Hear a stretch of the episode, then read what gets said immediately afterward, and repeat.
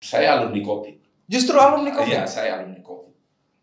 Saya baru selesai dirawat dua minggu lalu. Ikuti obrolan kami di BDD Indonesia. Sit back and relax and enjoy the talk. You're ready. Bapak Harun Al Rashid, seorang pensiunan dari salah satu perusahaan asing di Jakarta. Apa kabar Pak? Alhamdulillah sehat. Salam BDD.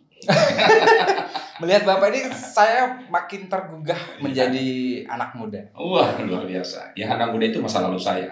Masa sekarang Anda belum miliki kan? Iya betul. Ya, makanya kita berdialog. Makanya itu dia, itu dia. Pertama kali ketemu saya harus merasa kayak bertemu dengan sahabat lama. Wah sebenarnya. Alhamdulillah ya. Ini enaknya dipanggil apa nih Pak? Pak Harun? Harun aja anak. Panggil kakak boleh. Ah. Ya di luar di luar panggil kakak supaya saya jadi muda. Oke. Di situ menjadi dewasa. Berarti anaknya Pak Harun sepanggil nak juga ya? Iya. saya kenal itu apa? Oke, baik eh, Pak Harun sekarang ini eh, kegiatan apa saja sekarang? Jadi saya punya kegiatan sekarang keseharian di PT Katalis bersama teman-teman itu Mhm. eh, menghandle untuk kelas-kelas pengajaran tentang brainware management. Oke. Jadi kebanyakan kita punya materi bagaimana mengenal potensi diri, mengoptimalkan potensi diri. Mhm. Nah, kalau kegiatan-kegiatan di luar itu kegiatan sosial-sosial.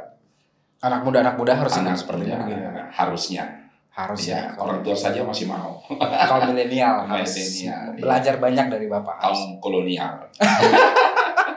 Milenial apa kolonial nih? Ya saya kolonial kan. Nah, di situ milenial. Oke, pensiun dari perusahaan asing itu sudah berapa lama pak?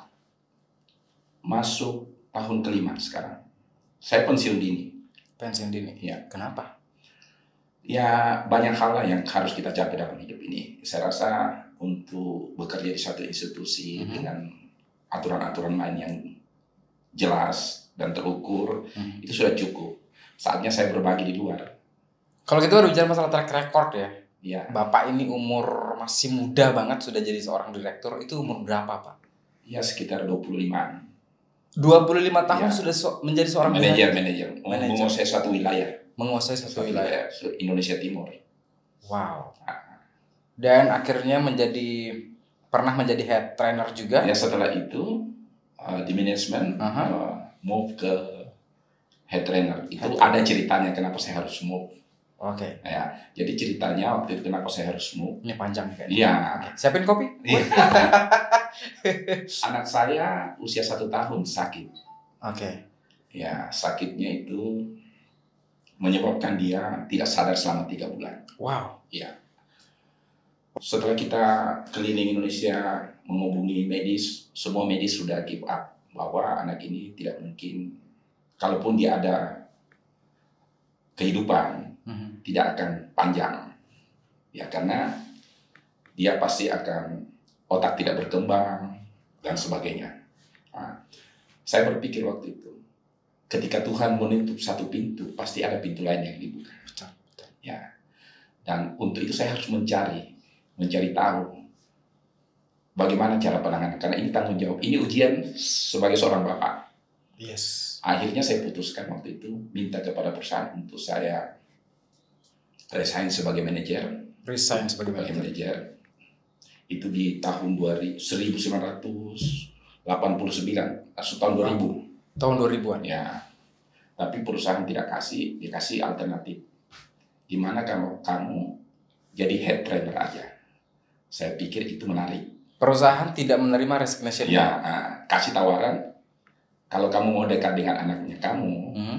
banyak waktu untuk Ke keluarga dan anak. keluarga karena waktu itu nggak ada waktu Yes. kita terbang ke sana ke sini Yes. ya Sebagai manajer. ya jadi head trainer aja Nah, saya pikir itu bagus saya juga belajar Nah, akhirnya saya mah belajarlah tentang pengetahuan-pengetahuan ilmu-ilmu lain di luar pengetahuan-pengetahuan yang formal seperti hipnoterapi dan sebagainya Hmm. untuk menerapi si anak ini nah, istri saya waktu itu saya minta dia ambil spesialis karena dia dokter ambil spesial jiwa untuk menyiapkan mental anak ini Anaknya sekarang umur berapa, Pak? anaknya sekarang alhamdulillah semua prediksi-prediksi itu eh, bisa kita atasi.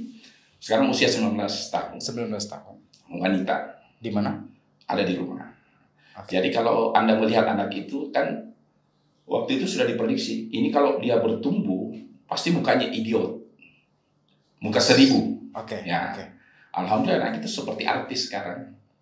Nah, jadi artinya apa pun ya, saya selalu setiap Sabtu Minggu kami selalu membawa anak ini ke mall. Dan kalau ada kita dapat informasi ada keluarga yang mengalami hal yang kami datangi, kasih lihat ini anak, ini anak dulu begini, ini foto-fotonya. Sebagai motivasi gitu. Ya, nah, bagaimana kita memperlakukan anak ini? Ya, Jadi ada treatment khusus ya untuk ada treatment treatment. Ya, kita itu yang kita bisa bagi bersama biasa. Dan alhamdulillah banyak. Dan tentunya anak Bapak sekarang menjadi anak yang berprestasi Pak ya pasti ya. Alhamdulillah. Artinya anak begini kita tidak terlalu banyak berharap untuk untuk hal yang lain seperti anak normal. Yes. Untuk dirinya saja mandiri itu sudah luar biasa. Wah, Ah, beda dengan anak-anak yang normal karena perkembangan perkembangan otak itu sudah tidak sama dengan Iya. pertumbuhan-pertumbuhan anak yang normal. Gitu mungkin. Nah, itulah ceritanya kenapa saya harus hadir di sini hari ini. Anak ada berapa? Ada tiga, Tiga. Anak yang pertama umur 22 tahun. 22 tahun. Hmm. Cowok cewek? Cowok. Dan yang kedua yang tadi itu ya. Yang kedua, Oke. yang ketiga kelas 3 SMA sekarang. Namanya siapa sih semuanya? Yang pertama Inci Muhammad Darmawan, Oke, panggilannya eh, Inci Inci. Ya. Yang kedua Mutmainnah, Mutmainnah. hati yang sabar karena dia Betul, sabar. karena dia sabar. Ya. Yang tahu. ketiga Arayan, Araya. ya jembatan jalan menuju surga. Wah. Ini berarti akan mengantarkan bapak dan Ya. ibunya nanti ke Insya Allah dunia akhirat, Wis. ya itu kan pencapaian tertinggi Betul, kan, betul, Ya, betul, betul. harapan semua manusia. Tapi pada saat eh, apa namanya manajer ke jadi menjadi head trainer waktu itu itu berarti bapak dipercayakan sekali ya sama perusahaan tersebut karena sampai resignation-nya pun tidak diterima. Iya, alhamdulillah karena saya juga waktu itu alhamdulillah merantau dari Makassar ini kita anak Makassar waktu itu kan Ah. em, merasa selalu menjadi orang-orang pinggiran ya. Yes. Nah, tapi ada motivasi waktu itu Eh, saya harus berhasil dan alhamdulillah ketika itu saya berada di satu grup perusahaan Mhm. tiga bulan bekerja sebagai karyawan ya diangkat manajer. Tiga bulan saja. Ya, Biasa kan probation tiga bulan ya. Biasanya lima tahun Iya. orang untuk jadi jenjang itu di situ. Oke. Nah, saya tiga bulan. Oke, ber- berarti bukan salary saja yang naik ya, tapi Iya, penjabatan Iya, akan naik. ya, makanya orang bilang ah ini bohong ini. Iya, saya pun agak sulit Iya, mempercaya iya. sebenarnya Pak, tapi saya membaca Iya. dari Ah, mata Bapak ini kayaknya nggak bohong nih. ya mudah-mudahan tidak bohong. Iya, Ya. baik. Dan waktu itu di perusahaan asing tersebut dan akhirnya sekarang menjadi seorang pensiunan. Hmm. Bedanya apa sih Pak pada saat bekerja di perusahaan asing tersebut that you had to handle everything dan sekarang menjadi seorang pensiunan? Iya. Saya rasa perbedaannya tidak terlalu banyak sepanjang kita beraktivitas kan. Yang bedanya kan aturan-aturan main aja. Kalau Hmm. di perusahaan kita bermain berdasarkan aturan perusahaannya, Mm-mm. kalau kita pensiun kita bermain beraktivitas berdasarkan aturan kita. Goalnya tetap sama. Di perusahaan mau sukses, pensiun juga mau sukses, Yes. ya kan? Di perusahaan mau melayani orang, di pensiun juga melayani orang. Nah, tentang dari mana kita mau melihat ya itu kembali ke individu. Sekarang pensiunan tapi tidak tidak menjadi pengangguran juga kan. Masih banyak aktivitas-aktivitas yang dikerjakan. Ya, sepanjang Anda punya nilai, saya rasa pengangguran itu menjadi suatu hal yang tidak usah dipikirkan. Yes. Nilai yang paling penting.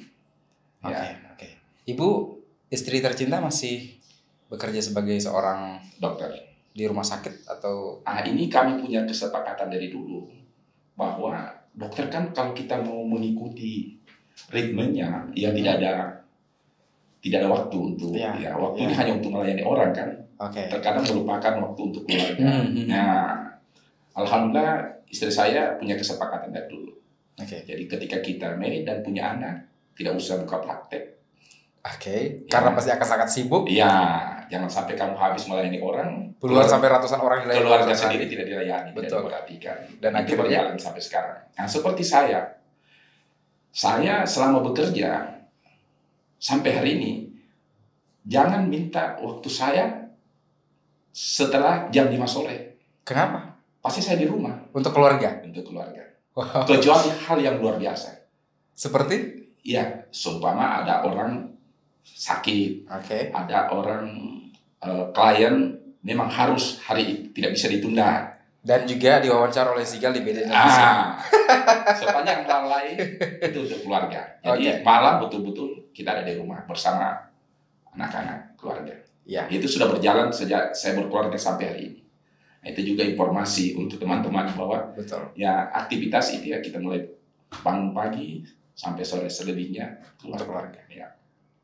Bagaimana sih Bapak menanamkan ataupun mengedukasi anak-anak di rumah? Ya sebenarnya anak-anak sekarang kan beda dengan zamannya kita kan. Mhm. Jadi kita harus mengikuti juga perkembangan anak-anak sekarang. Jadi contoh anak-anak saya tidak ada kewajiban harus belajar. Oke. Tidak harus ada perintah dari kita. Jadi selama ini sampai anak saya yang sulung ini tidak pernah saya lihat juga tidak pernah ada keluar kata-kata dari kami Hmm. belajar. Eh kamu belajar Ya, sekarang udah jam belajar. belajar itu meja belajar nggak ada. Eh kamu main game terus belajar dong. Ya. Kan rata-rata Ya. orang-orang tuh kan seperti Kalau main sekarang. game saya batasi aktivitas nggak boleh lewat jam 12 malam. Kenapa? Karena itu menjadi habit baru bagi kamu. Susah Oke. kamu rubah nanti. Itu aja pesannya. Bukan gamenya tidak bagus, bukan. Oke. Habitnya, habitnya. habit habit begadang itu dan membuat kamu lambat tidur, lambat bangun. Diorganize Iya, sebagus iya. mungkin gitu. Tetapi apa yang kamu melakukan terserah. Sepanjang kamu bertanggung jawab untuk diri kamu. Wah luar biasa. Nah, dan alhamdulillah jalan semua. Seperti anak saya yang sulung. Sepentarung-pantaran saya nggak pernah saya lihat belajar. Karena nggak pernah saya suruh dan dia juga tidak melakukan pembelajaran yang baca buku khusus. Yes. Nah. Tetapi alhamdulillah dia yang saya cerita, saya tulis di Facebook, alhamdulillah dia usia 20 tahun menjadi terpilih oleh pemerintah Amerika untuk diundang Wow. ya berbicara di Capitol Halls, gedung DPR-nya Amerika, Wow. usia 20 tahun. 20 tahun dia sudah berbicara Ya, di gedung di Capitol Ya, House. dan berapa universitas. Ya karena dia terpilih ikut kompetisi yang diadakan oleh eh, Dubes Amerika Dan dia terpilih waktu itu. menjadi pemuda Asia, menjadi ambasador. Nah, kemarin ini pas dia selesai, satu minggu setelah selesai, alhamdulillah dia lulus di YLI. Yang leader Indonesia itu yang baru 10 angkatan kan, yang di McKinsey. Nah, tempatnya alumni-alumninya Makarim semua. Mhm, mhm. Nah, itu mereka masuk ke situ. Sekarang putranya di mana? Sekarang dia siap-siap mungkin dua hari lagi ke Jakarta untuk hadiri itu. Dan dia Iya, sekarang iya. berada di di Makassar. kita bisa undang dong kapan-kapan. Kapan-kapan nanti kita atur jadwal ya. Yes. Saya rasa dia senang untuk berbagi. Ya. Bapak menjadi panutan dari anak-anaknya atau Bapak belajar dari anak-anaknya? saya belajar. Mudah-mudahan saya menjadi panutan. Mudah-mudahan. Itu udah pasti. Ya, tapi kan kita tidak bisa memaksakan. Sudah Ya, pasti. Mudah-mudahan. Ya. Sudah pasti. Tetapi kalau saya belajar dari anak saya banyak yang saya pelajari karena saya masih mau bergaul dengan milenial, harus saya tahu chemistry milenial itu gimana.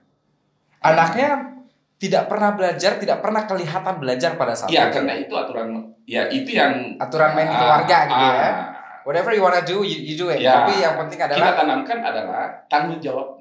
membuat mereka menjadi Ya. suka belajar, Ya. tapi tidak memaksakan Hmm. mereka belajar. Jadi yang selalu kami saya bahasakan sama anak-anak saya, Mhm, alhamdulillah kalau kamu pintar, alhamdulillah. mhm. Tapi kepintaran itu untuk kamu, bukan untuk bapak. Oke. Bapak sekarang alhamdulillah dengan ibu kamu sudah cukup. Yes. Jadi kalau kamu pintar dan kamu berhasil, alhamdulillah. Tapi untuk kamu belum tentu bapak nikmati. Nah, sekarang yang bapak nikmati apa? Adalah perilakumu, karaktermu. Kalau kamu baik sama orang, Oke. orang akan mengatakan, oh itu anaknya Harun, bapak bangga. Tapi kalau kamu karaktermu kurang bagus, tidak sopan sama orang, maka kamu memberikan bapak aib. Nah, Betul. itu oleh-oleh untuk kamu. Mau nggak kamu kasih aib bapak? Tidak mau. Nah, jadi sekarang kamu belajar untuk diri kamu, bukan untuk bapak. Ya terserah kamu. Tapi etika harus jalan sekarang karena itu untuk bapak. Nah, itu yang harus tertanam. Bapak pernah nggak omelin anaknya, anak sulung tersebut dengan omelan yang sangat keras sekali? Ya wajar lah, biasa ngomel. Tidak pernah keras sekali. Tapi setiap saya ngomel, pasti saya panggil setelah itu. Jangan bapak, kamu membuat bapak menyesal. Dinasihatin gitu ya? Iya, saya tidak nasihati. Artinya marah itu sesuatu yang berat bagi orang tua. Jangan kamu buat orang tuamu menyesal setelah memarahi kamu. Oke? Setelah itu kita berpelukan, selesai. Oke. Nah, jadi dia harus sadar bahwa ketika marah orang tua saya, orang tua saya juga tidak mau marah. Yes. Tetapi harus marah karena kamu harus on the track. menegasi. Kamu harus kembali ke on the track. Yes. Karena kenapa? Ya selalu saya katakan, kamu sekarang, Bapak pernah mengalami hal demikian. Oke, oke. Pernah muda dan pasangan. Keadaan sekarang Bapak, jadi kita berbagi. Ya. bahwa kamu harus on the track. Ya, ya kayak tadi, saya marah pasti kalau lewat jam 12.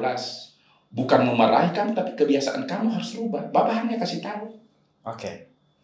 Dan akhirnya setelah itu diajak ngobrol Nah. santai kemudian berpelukan ketawa-tawa lagi. pasti berubah. Karena kenapa? Luar kita biasa. kita bawa dalam bentuk yang tidak harus marah sampai otot keluar ya. Seorang bapak, seorang suami dan juga seorang sahabat untuk anak-anaknya. Ya. Jadi Luar sebenarnya marah itu begini. Kenapa orang marah? Mhm. Kata Aristoteles, Mhm. marah itu mudah. Begitu mudahnya marah, sehingga anak kecil pun bisa marah. Yes. Kamu anak kecil kalau marah kan bisa juga kan? Ya. Ya. Ngambek kamu Iya. Tetapi kata Aristoteles lagi, marah pada waktu yang tepat dan kadar yang tepat itu yang sulit. Marah waktu yang tepat dan kadar yang tepat. Nah, itu yang sulit. Itu yang membedakan kamu dengan anak-anak. Yes. Kadarnya, waktunya. Kamu tidak salah memarahi anak buah kamu, karyawan kamu. Tapi waktunya jangan di depan umum dong. Mhm, mhm. Panggil masuk ruangan, tegur dia, dia tidak akan dipermalukan. Kadarnya, jangan sampai anak kamu hanya menjatuhkan gelas, kamu harus pukul. Tidak berlebihan kan? Ah, dan ah, hampir semua orang marah pasti punya alasan.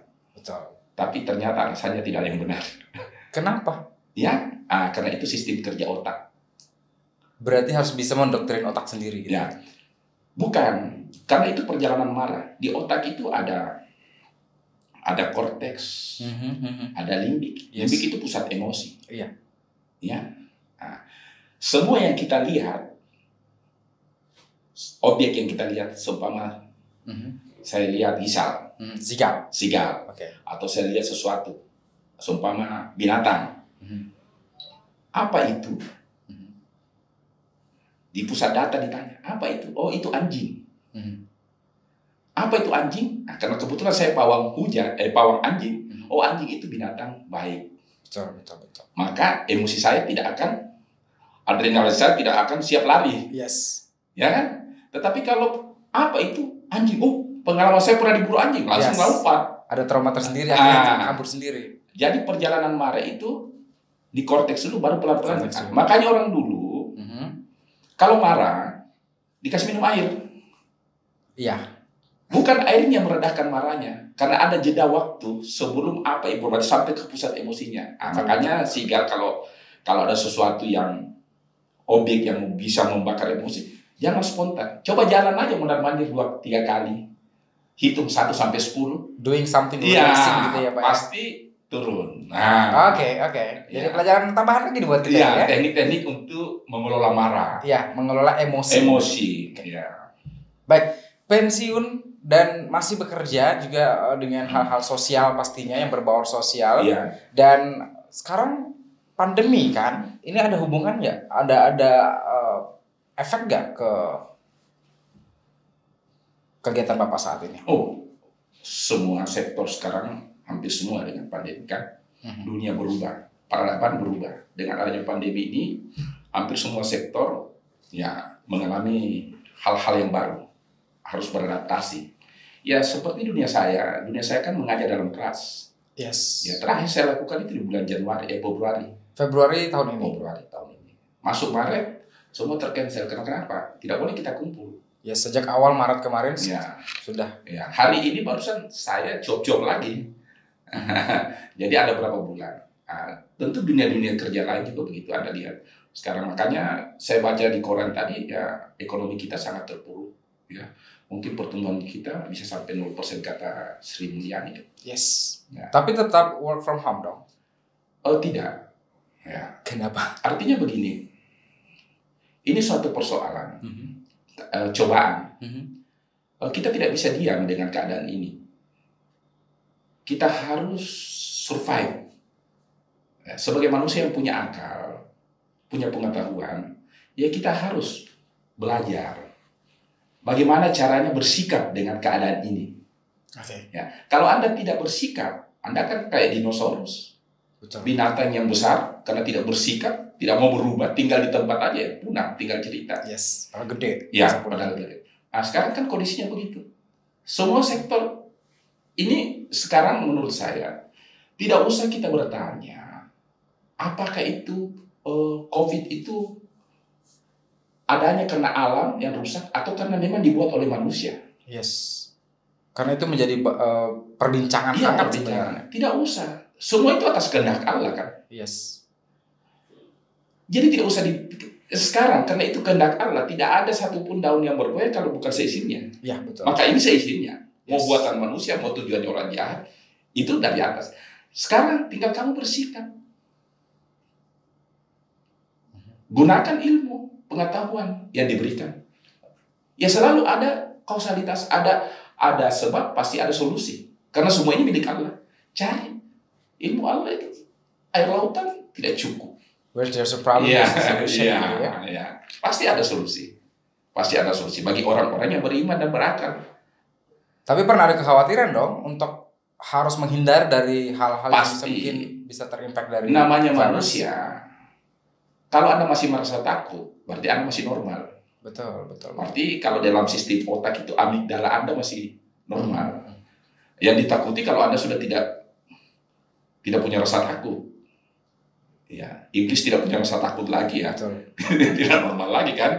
Nah, jadi takut takut di dalam kadar yang seperti marah tadi, kadar-kadar tertentu masih. Tapi kalau takut berkelebihan, parno, itu kan akan melumpuhkan akalnya kamu. Yes. Ya, akal seseorang. Jadi takut, takut untuk waspada. Takut sewajarnya Iya. juga. Takut untuk waspada. Oke. Tapi kan ada solusi. Kayak kita harus pakai apa? Yang saya minta maaf hari ini karena Yes. kita kita jarak ya dan ada kita Tadi sudah- sebelum masuk ke studio pun Hmm. juga menggunakan masker segala macam, Iya. tapi nggak kelihatan ke ke- Ya, kegantengannya. tapi kan kita ada jarak Yes. ya. Nah, Dan juga tadi sebelum masuk sudah menggunakan Iya. eh, protokol Ya, kesehatan. walaupun mungkin pemirsa tidak lihat di sini ada kaca nih, tapi ya Ya, ada kelihatan. ada nih. Oke, ada. COVID-19 Ya, ataupun virus yang sekarang menjadi beban buat masyarakat Ah. umum di Indonesia bahkan dunia. Hmm. Saat ini Bapak ada rasa takut dengan hal itu? ya. Atau saya pernah dengar bahwa Bapak pernah Oh, sih. bersentuhan dengan Saya alumni COVID. justru alumni COVID. Iya, saya alumni COVID. Saya baru selesai dirawat dua minggu lalu. Oh, oh wow. Ya, Oke. tentu ada kehendaknya, ada rencana Tuhan. Kenapa saya harus didapat COVID-nya? Mungkin karena Tuhan ya, kamu itu suka bicara, informasikan bahwa COVID itu ada. ya kita nggak tahu ya. Oke, oke. Ya, jangan lagi kamu percaya diri tapi sadar diri kurang.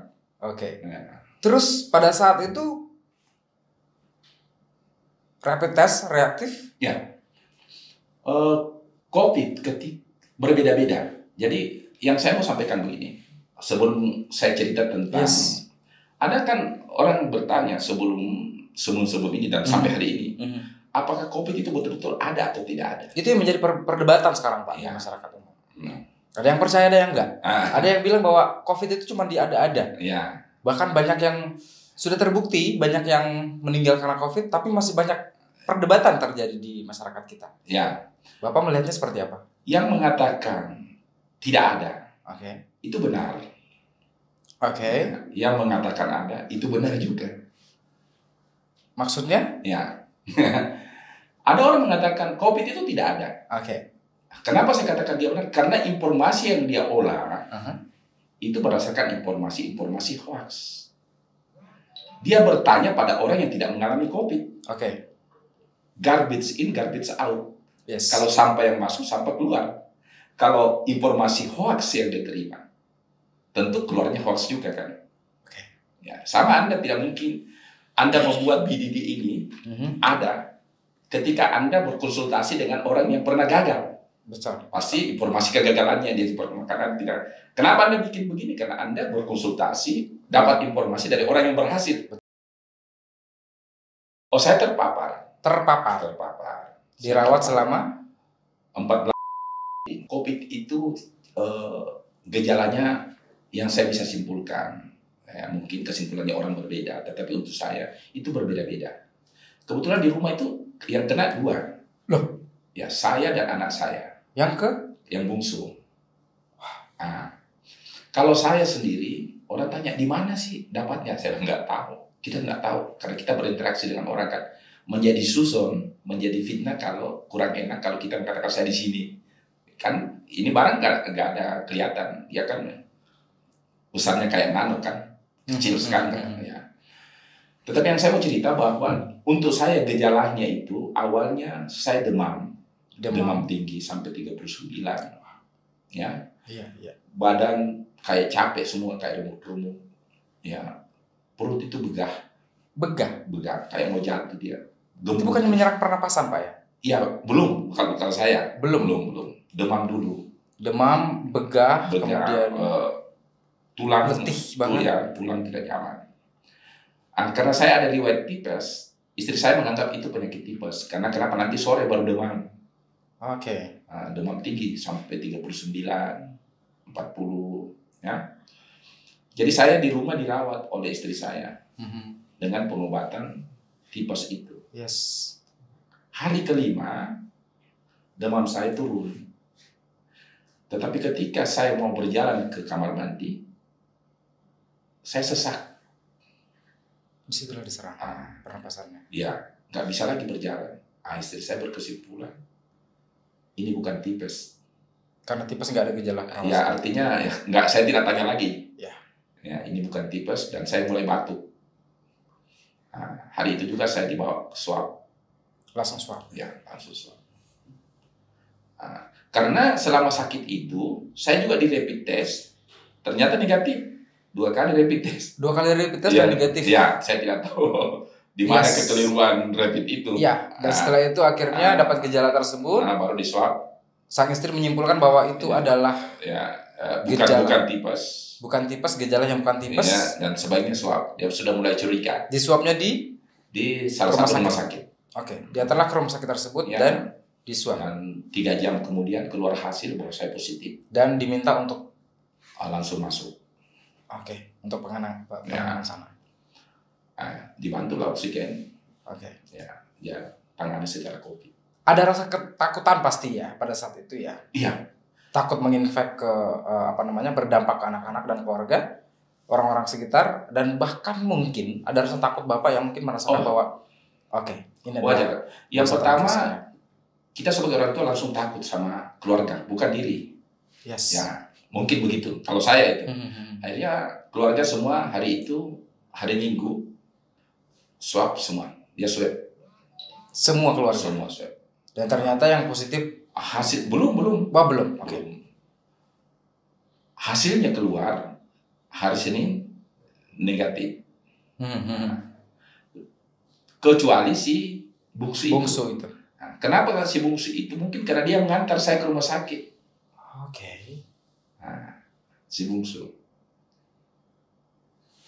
Jadi itu ketakutan kita sama keluarga semua disiapkan dan isolasi hari itu juga kita isolasi tinggalkan rumah kita pindah ke rumah keluarga rumah orang tua Yang masih clear. yang masih clear yang kosong tinggalkan rumah untuk disemprot rumah.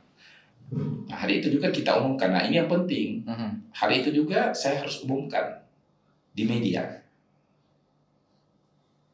bahwa saya kena COVID. Nah, kenapa orang? Kenapa saya harus umumkan? Ada dua hal yang saya ingin sampaikan. Kenapa saya harus umumkan bahwa saya terkena COVID? Biasakan orang sembunyi untuk mengatakan dia kena COVID. Karena malu, Ya, karena entah- bahaya, apalah. gitu ya. Tetapi bagi saya ada dua.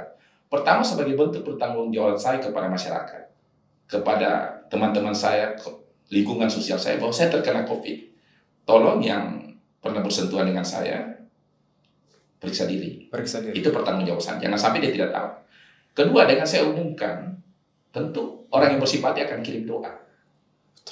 Ya, dan ternyata ketika kita sakit dan kita melihat banyak yang berdoa, itu efeknya luar biasa. Oke. Efeknya luar biasa. Efek luar biasa. Nah, ketakutan itu pasti ada untuk saya. Ya, saya saya sempat down juga. Karena saya baru masuk, baru satu jam masuk, ya di samping saya dekat kamar itu sudah ada yang lewat, Seperti apa itu? yang meninggal.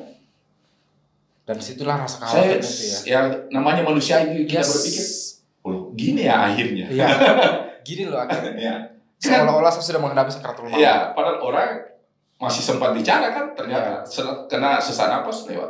Oke. Nah, besoknya saya pindah, pindah, pindah ruangan, Hmm. dikasih pindah ruangan. Nah, tetangga saya tanya, dari mana Pak? Baru masuk, saya bilang tidak, dari pindah dari kamar sebelah, ada yang ini kan. Terus, Dan itu juga yang rannya Bapak tempati baru lewat juga. Oh my Ah, akhirnya saya berpikir waktu itu, kalau saya tidak bangkit lawan ini eh, perasaan saya, saya akan seperti ini.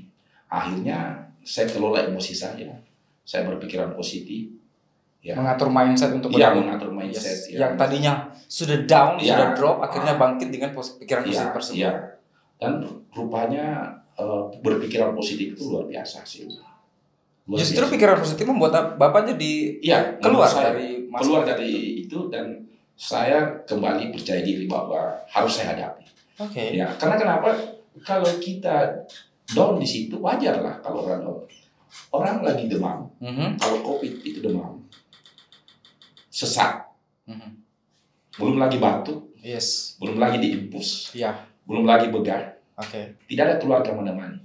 Sementara kita harus meningkatkan imun Mhm. untuk makan. Terus makan ada di sana ambil sendiri, Harus makan ada. sendiri, suap sendiri.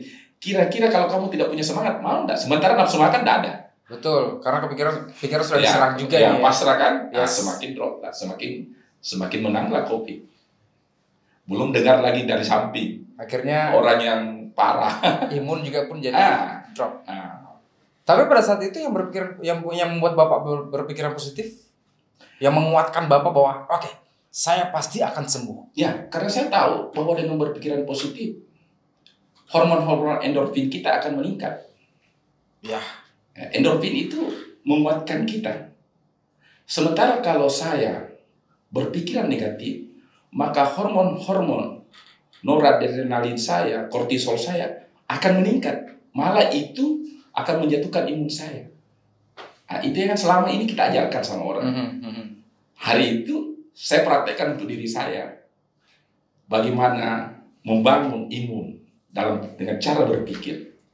Berpikiran positif tersebut. Ya, karena kapan saya lalu dengan cara-cara berpikiran negatif, contohnya saya lalu, oh ini orang mati, ini parah, memang COVID sekarang begini, maka itu akan menggerogoti imun saya karena kenapa? Hormon-hormon uh, noradrenalin, kortisol akan meningkat dalam tubuh saya. Ya, itu. Ya, itu kan nanti bahasan lain. Kenapa itu hormon-hormon? Jadi saya rasa berpikiran positif itu sangat, sangat, sangat efektif. Berpikiran positif walaupun tidak menggunakan melakukan olahraga Kan gini, biasa berolahraga. Biasa. Nah, kalau berolahraga itu melahirkan banyak mengeluarkan hormon-hormon endorfin kita. Mhm, mhm. Biasanya makanya kalau ditekel tidak merasa sakit kan? Yes. Karena endorfinnya Anda bekerja. Hilang rasa sakitnya. Oh, Dopaminnya Anda bekerja, Anda bahagia. Oke, oke. Nanti setelah selesai baru lebam sakit ternyata. Iya. Nah, sementara kalau Anda tegang, marah, maka hormon noradrenalinnya Anda kortisol itu akan meningkat karena menghadapi bahaya. Seperti Anda tegang, Mhm. Kalau ada lawan kan ada begini. yes, langsung ambil ancang Ya, bayangkan kalau otot Anda 24 jam begini terus. Oke. G- Kita kan ceritanya, Betul, betul, itu betul. hormon. Karena dia akan menyempitkan pembuluh darah. Anda siap tegang terus. Yes. Anda gini nih. Capek enggak? Tidak, tapi coba satu jam begini. Capek kan? Capek. Capek. Nah, itu. Itu akan menggerogoti imun kita. Jadi tidak salah orang katakan berpikir positif bahagia. Nah, tetapi menjelaskan kenapa, nah, itu yang harus sebenarnya mereka pelajari.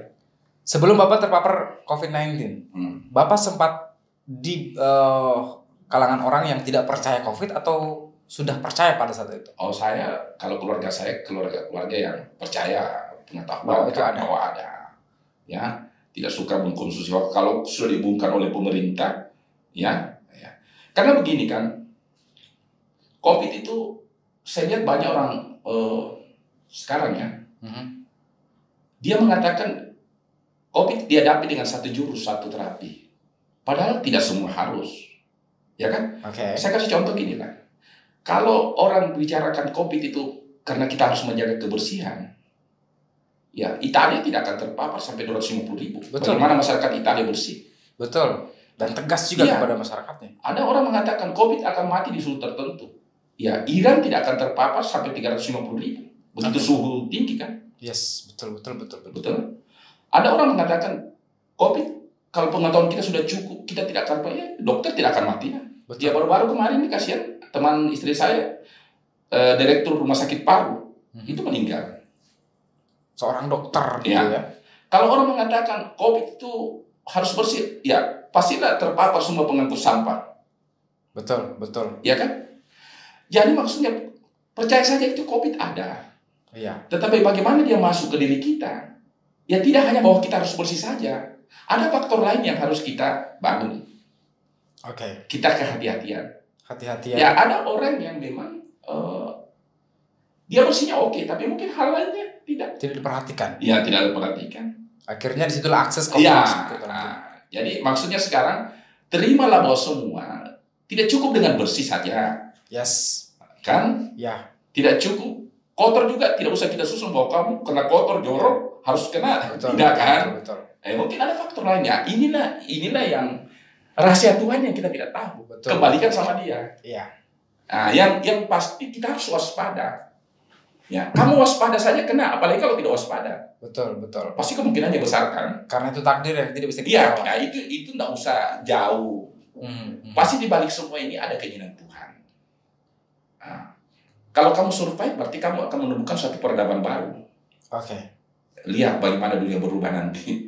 Ya. Oke, berarti kesimpulannya adalah tanpa memusingkan konspirasi-konspirasi yang ada, ini COVID dari mana segala macam dibuat atau memang bukan memusingkan, tanpa tidak usah mengelola Oke, informasi-informasi yang tidak jelas. yang tidak jelas. membaca membaca Yang tidak akurat, tidak yang ya. tidak akurat kan percaya saja bahwa eh, kita harus hidup sehat Oke. kita harus menjaga imun contohnya istri saya istri saya alhamdulillah karena imunnya bagus dia rawat saya lima hari ya dia dia tidak terpapar dia Karena mandi saya ya Imunnya beliau bagus. ya tidak usah lagi bicara karena takdirnya itu urusan selesai lah. Yes. ini kita hidup di dunia dilawan. ya, tidak, tidak ada yang Hmm. bisa membuka rahasia itu Berarti pada saat itu eh, sebelum terkena COVID sudah ada rasa kekhawatiran memang sudah tahu bahwa seperti apa kejadian-kejadian itu dan setelah terpapar kita cuman harus berpikiran positif. positif Jangan pernah Ya. berpikiran negatif sehingga Ya. membuat kita drop ya dan daya tahan tubuh kita, daya ya imun kita akan Ya, akan jangan ini ini persoalan imun.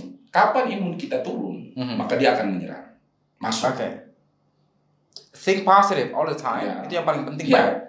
Karena saya lihat COVID ini, penyakit ini hanya kita punya waktu 10 hari. Yes. Nah, maksudnya saya 10 hari ini. Ini berdasarkan Oh. Pengalaman saya saya lihat.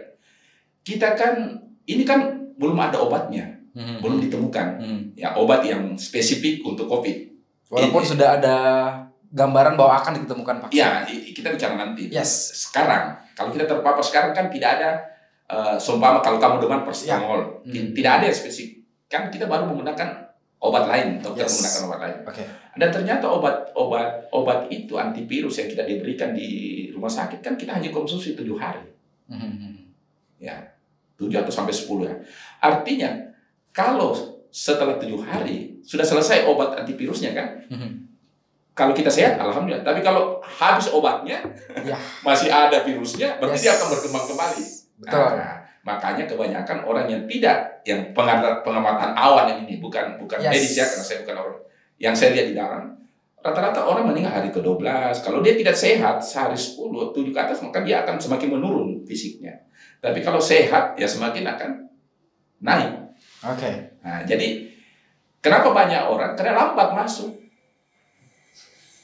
Contoh Oke. anak saya, anak saya baru terpapar positif hari ini langsung masuk Yes. diobati ya alhamdulillah tidak tidak usah diinfus tidak usah apa walaupun dia hilang penciuman sakit dada tapi tidak separah dengan saya yang lima hari di rumah Betul, betul, betul. Sempat mengajak orang-orang di sekitar Bapak waktu itu di rumah sakit untuk berpikiran positif juga, menterapi mereka mungkin? oh ya te- tetangga kamar kita ya saling mensupport lah Masalah support. dia saling Ajak mensupport. ngobrol. oh ti- tidak semua orang semua orang eh, berdialog dengan muhasabah dengan dirinya Oke. ya karena yang kepikiran waktu itu ya bagaimana ini akhirnya semua jadi semua ya kita gunakan hampir semua orang menggunakan apa yang dia yakini Oke. Eh, dia doa doa yang dia dia membaca sesuatu yang dia melakukan sesuatu ya, kepada Tuhan. ya seperti Cinta. saya karena saya meyakini bahwa salah satu di samping doa saya harus hipnoterapi diri saya saya harus Hmm. melakukan gerakan-gerakan di timus saya Iya. Saya pernah mempelajari ya, itu. Karena ini kan Yes. tubuh ini medan magnet Iya. medan magnet ketika kita memukul-mukul ini kan tercipta medan magnet eh, elektronik kemudian kan akan memompa semua jadi lakukan saja apa vitamin-vitamin yang herbal yang baik untuk tubuh aku minum aja semua Kita kenapa? saya segala macam. Iya gitu semua ya. herbal. Selama itu memang untuk tubuh. mengangkat daya tahan Iya. tubuh. Imunnya kita. menguatkan Ya. imun kita. Akhirnya apa? Virus mana pun, termasuk COVID, Ya. jangankan COVID aja ya, banyak virus yang bisa menyerang kita pada saat imun kita rendah pada saat itu. Iya, artinya imun kan itu benteng pertahanan tentara. Yes. Kalau tentaranya lemah, Mhm. ya markas bisa diserang. Iya. Pasukan kurcaci juga masuk.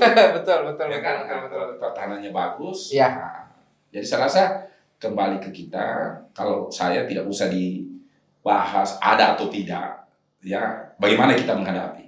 Ini dari Tuhan atau enggak usah. Tidak ada yang terjadi kalau bukan kehendak. Wow. Nah, Saya boleh minta nggak, Pak? nah, Bapak sekarang ngomong ke viewers BDD di rumah dan juga Iya. tim kita yang luar biasa ada di sini menyampaikan ke mereka pesan-pesan Bapak untuk menangani ataupun menghindari COVID-19. Iya. Silakan menghadap ke kamera sini, Pak. ya, Ngobrol dengan viewers BDD. ya pendengar BDD di mana pun anda berada dan teman-teman yang ada di studio ini. Ya sebagai alumni COVID mungkin saya bisa berbagi. Mungkin apa yang saya bagikan ini bisa jadi berbeda dengan apa orang alami. Karena setiap orang yang mengalami itu kan tentu berbeda pengalaman. Makanya dikatakan pengalaman. Pengalaman itu hanya bisa dicerita tidak bisa dibagikan ya. Ah, pengalaman saya bahwa COVID itu ada di mana-mana. Kita tidak tahu lagi. Apa mungkin ada di rumah ada di tetangga ada di lingkungan mana? Tidak usah dipikirkan karena itu akan menguras energi kita. Yang paling penting sekarang kita ikuti protokol. Ya lindungi diri anda dengan masker. Dan paling pasti cuci tangan dan jaga imun anda. Tingkatkan imun anda. Dengan apa? Ya dengan olahraga dengan mengkonsumsi asupan-asupan yang bergizi ya ya kalau bisa kurang-kurangi waktu begadang lah karena energi Anda akan banyak terkuras di waktu begadang. Ya, kalaupun kita ada di antara kita, banyak di antara kita sekarang tidak terkena, ya ucapkan alhamdulillah. Tapi itu jangan menjadi membuat kewaspadaan kita menjadi longgar.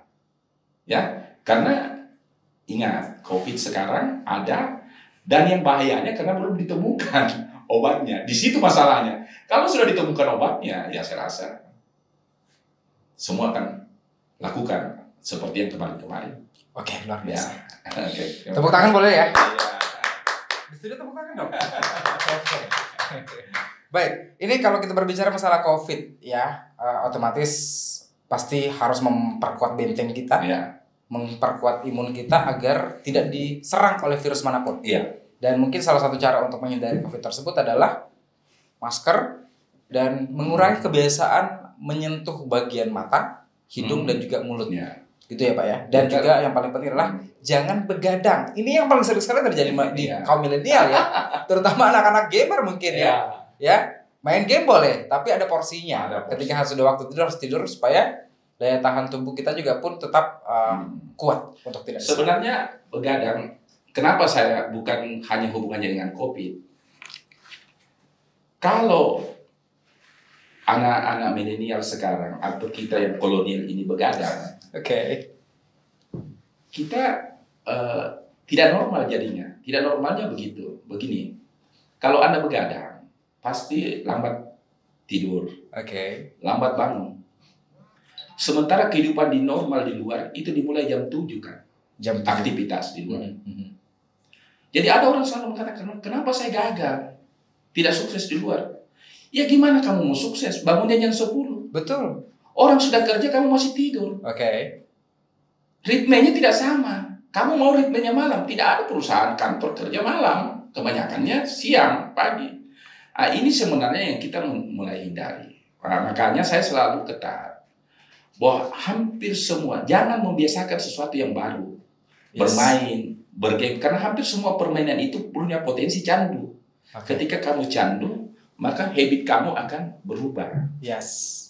Kalau habit kamu berubah, kamu tidak normal di mata orang-orang yang umum.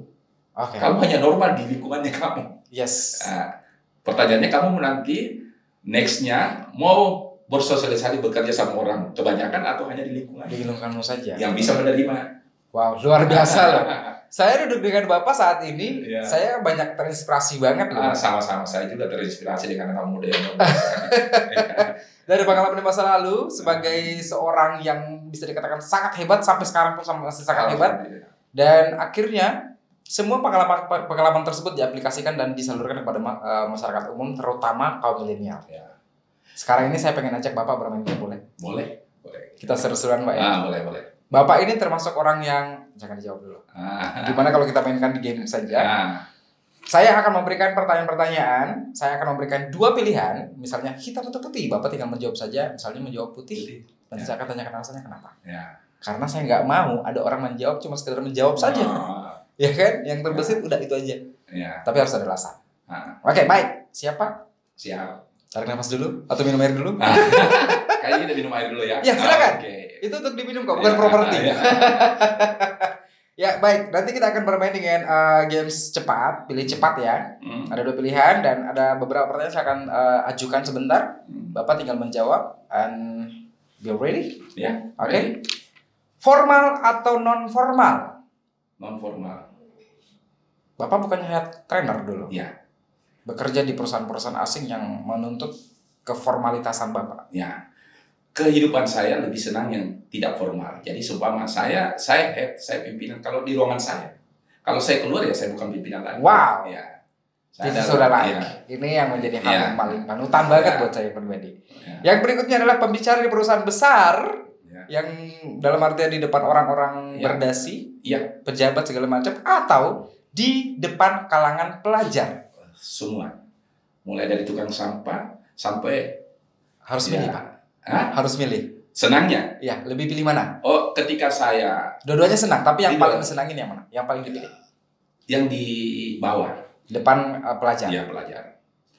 Untuk saat ini itu karena kenapa? Kita bisa berbagi. Berbagi kepada mereka, Berbagi, mereka ya. yang belum Ya, merasakan itu. Iya, belum merasakan itu. Berarti bisa dikatakan bahwa you have experienced many things in Ya. life untuk bisa menyalurkan kepada Ya. orang-orang yang belum Ya, merasakan. contohnya saya, contohnya saya. Saya ketika saya masih aktif, saya tidak akan berdiri di kelas. Tanda kutip kalau Anda tidak bayar saya sesuai dengan Oke. standar. Harus harus got paid ya. Saya harus bisa bawa motor minimal pulang Oke. dalam satu jam. Wow. Bisa ditebak dong Ya. taksiran. Iya, karena itu, Itu. saya hadapi orang-orang berdasi. Yes. Formal. Yes. Tapi sekarang, ya kita berbagi saja. Anda sudah mendengar, saya sudah senang. Wow. Ya, Sosial. ya. Karena kenapa? Ada satu kata-kata bijak begini. Sia Ciempu pucu Tai Ciempu Lai. Itu bahasa Jerman Pak ya? Iya bahasa Jerman. Bekerjalah melebihi dari apa okay. yang kamu dapatkan, maka suatu saat kamu akan mendapatkan melebihi dari apa yang kamu kerjakan. Boleh diulang lagi kalimatnya bahasa Mandarinnya? Sia Ciempu pucu mhm. Tai Ciempu Lai. Tuh ingat tuh. Nah itu Sun punya bahasa. Ya. Untuk anak-anak muda sekarang itu harusnya bekerjalah melebihi dari apa yang kamu dapatkan. Tidak usah pikirkan uang. Hmm, hmm, hmm. Tapi kalau kamu bekerja maksimal sekarang, maka suatu saat kamu akan mendapatkan melebihi dari apa yang kamu kerjakan. Kamu duduk-duduk saja uang sudah datang. Tip, tolong Ya. diingat itu ya, di garis bawah itu itu adalah Ya, sebuah apa namanya sebuah nasihat yang menurut saya sangat bermanfaat Ya. sekali. Jadi besok-besok tolong jangan ja- tagih-tagih saya ya hmm. dapat gaji. Nah, kalau untuk saya, kalau untuk saya sekarang, ya saya lebih lebih memakai kata-katanya Ratulangi. Yes. Sam Ratulangi. Ya, hidup itu untuk saling menghidupi. Betul. Sito Timotu. Jadi ya apa gunanya hidup kalau kita tidak mewarnai memberi saling. Ya, saatnya sekarang kalau saya tidak bisa kasih uang, minimal inspirasi. Inspirasi yang tidak bisa dibayar Iya.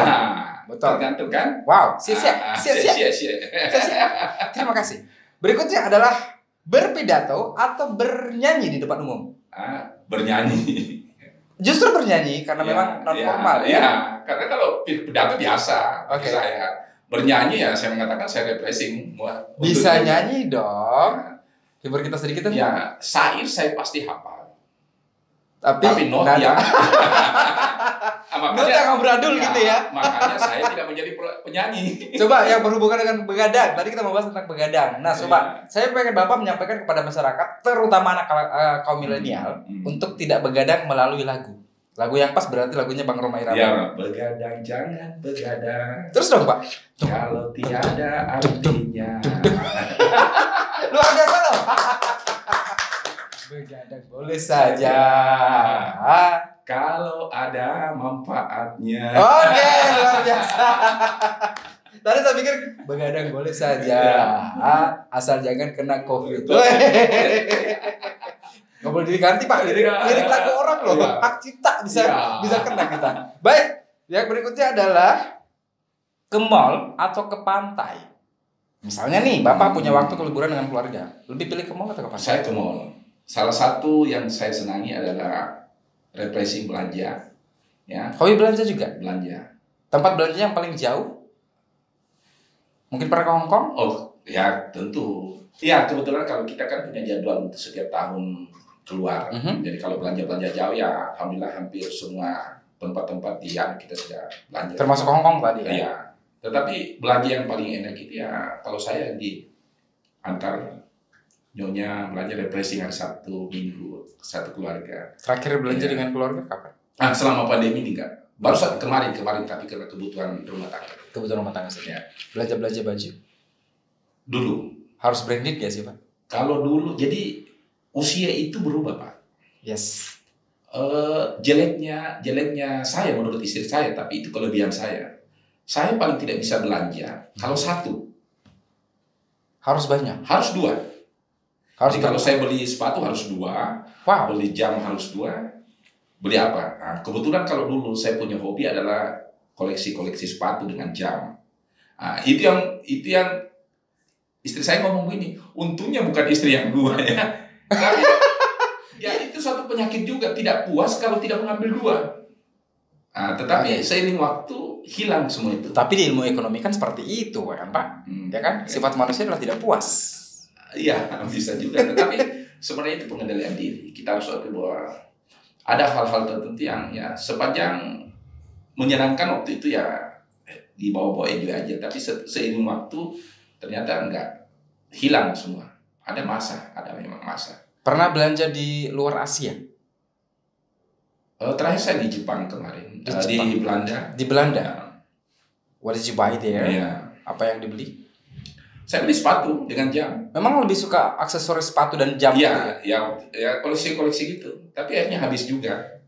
Oke. Ah. Habis kenapa? Habis aus atau habis habis Dibagi? ya titip, titip titip juga sama teman kalau ke rumah ya rasanya tidak nyaman kalau ada ke rumah terus senang oh senang kalau saya ukur diri saya kalau saya senang mendapatkan sesuatu pasti orang itu juga pasti senang Oke. Kapan saya bisa ke rumah Bapak? kapan mudah-mudahan sepatunya sama Nggak cocok pun nggak masalah Pak. Saya bisa jual kembali Pak.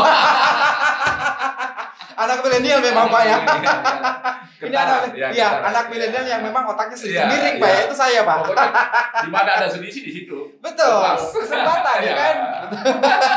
yang terakhir Pak nih. Nah. Pertanyaan saya cuma satu. Yang terakhir adalah pilih joget atau nyanyi? ya tetap kembali ke nyanyi Nggak joget ya. ya postur tidak memungkinkan Oke. Tapi biasa joget-joget di depan istri tercinta. Ya, saya kan sering kasih outbound orang. Otomatis kalau outbound itu karena tuntutan joget-jogetan. profesi. Ya, tuntutan profesi harus kita kasih contoh bagaimana joget. Tapi sebenarnya itu bukan bukan gender saya. Genre saya, genre saya lebih senang kalau disuruh pilih di seni ya. Pada saat joget di depan eh, peserta outbound. Saya saya cacat karena joget. Kenapa? Lepas lutut. Wow. Nah, tendon saya lepas sampai sekarang. Tahun berapa itu? Udah lama. Tapi sampai sekarang nggak bisa naik tangga kayak gini nih. Nggak normal. Waktu itu Bapak joget di depan eh, peserta outbound. ya joget jogetnya terus semangat tidak ada pemanasan kasih gerakan-gerakan yang eh, Agak sedikit. ya saya kan juga dulu bisa break dance Wes. gerakan-gerakan patah-patah gitu nah, mudah Wow. dulu Luar biasa Ah. loh Bapak ini. lupanya lupa usia tidak ada pemanasan kasih gerakan-gerakan ya mau dapat applause Iya, akhirnya. malah akhirnya dapat eh, simpati yang luar biasa Yes. empati ya Nah. Yes. Joget sedikit dong Pak. Ayolah Pak. Ini kan biasa Bapak di depan peserta Ah, outbound kan. itu, yang Sekarang itu yang saya katakan. Saya tidak akan melakukan gerakan-gerakan lagi karena ini Iya sih. berisiko, berisiko untuk lutut. Iya. Karena saya naik tangga saja, naik tangga nggak bisa gini nih, Oke. harus gini. Nah, ini diikat. Takutnya kalau saya joget terus ingat anu gerakannya ya kayak gasing lagi. Gak usah berdiri Pak. Ya. Sambil duduk aja boleh. Oke. Let's dance together, get on the dance floor, party will start. luar biasa loh. Tepuk tangan yang dong. Luar biasa loh. Iya. Seseorang yang sangat menginspirasi banyak orang ternyata Iya. akhirnya bisa joget di Iya, studio joget. BDD Indonesia. Nah, itu kan lebih dia. Ini membuktikan bahwa se- Iya. eh, seorang bapak ini adalah sangat menginspirasi banyak orang dan juga Nah, masih ada jiwa milenialnya kalau bisa. sebenarnya bukan di situ. Faktor saya kenapa bisa joget tergantung dari MC-nya. Oh, iya. Ya, yang bisa membuat satu arahan-arahan pertanyaannya. Potensi orang itu tergantung dari apa stimulus. Ya. Saya juga seumpama pejoget yang bagus, tapi kalau stimulusnya di situ tidak bagus, tentu saya tidak akan bergerak. Benang merah. Nah, BDD Indonesia tepat memilih host. Terima kasih banyak Bapak sudah Oke, hadir pada saat you. ini di BDD Indonesia. Semoga Iya. ini menginspirasi banyak orang, Iya. terutama kalangan milenial dan juga semoga selalu diberikan kesehatan Iya. kepada Bapak, keluarga, istri Amin. dan juga anak-anak di rumah. Saya juga terima kasih atas kesempatan ini kepada BDD karena ini hal yang pertama bagi saya. Pertama? Iya, pertama untuk saya di podcast begini. Ya, dan biasanya semoga tidak terakhir ya Pak ya. Ya mudah-mudahan Akan diundang Ya, kembali. Mudah-mudahan, amin. Sukses. Sukses juga buat Bapak, sehat terus semua. tentunya. Ya, amin. BDD Indonesia, segala istri dipamit mundur. Sampai jumpa.